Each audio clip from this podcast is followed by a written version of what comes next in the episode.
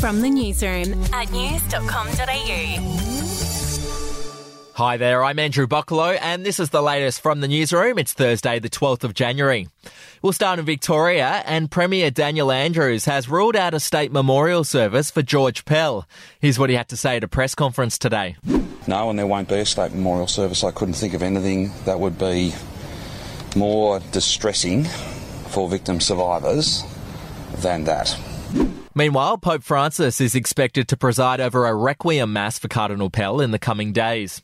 In other news, Aussie researchers may have found the key to helping children overcome peanut allergies.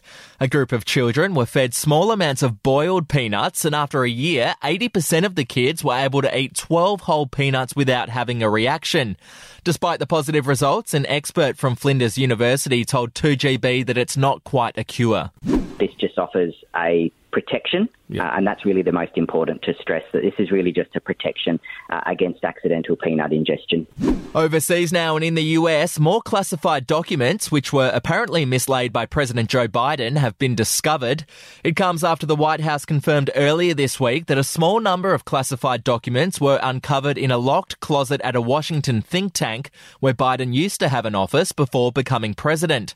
The discoveries could complicate a probe into Donald Trump, who hoarded gigantic numbers of documents at his Florida residence after leaving the White House in 2021. To sport now, tennis legend John McEnroe says that Ash Barty's retirement has hurt the sport. He says her decision to quit has robbed fans of what could have been an incredible rivalry between her and Polish star Iga Swiatek. McEnroe added that 21-year-old Swiatek is now by far and away the world's best player, and he expects her to go on and win a bunch more majors.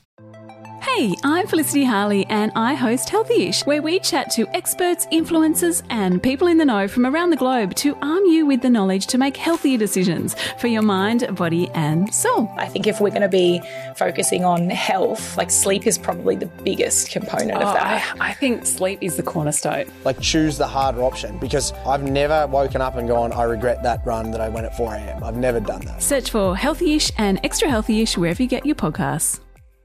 To royal news, Prince Harry has revealed that he used Princess Diana's perfume to help him process his mother's death.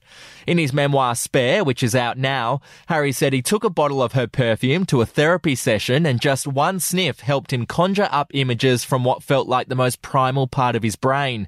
Now, if you're wondering what perfume Diana wore, it was First by Van Cleef and Arpels. And finally, it turns out the Golden Globes were a ratings disaster in the US yesterday. Just 6.3 million people tuned in, the lowest ever for a full Golden Globes gala on NBC. The appalling ratings will no doubt add to the uncertainty over the Globe's future. Well, that's the latest from the newsroom. We'll be back with another update soon. Follow or subscribe to From the Newsroom wherever you get your podcasts. The podcast Faith on Trial looks into Hillsong, both in Australia and the US, and takes both the listener and hosts on unexpected twists and turns in the story of Brian Houston and the Singing Preachers. There are two incidents involving Pastor Brian. The Australian journalists uncovered a litany of alleged criminal behavior in the megachurch. Financial gifts were being given to the leaders of the church. Listen to Faith on Trial Hillsong ad free on Crimex Plus on Apple Podcasts today or wherever you get your podcasts.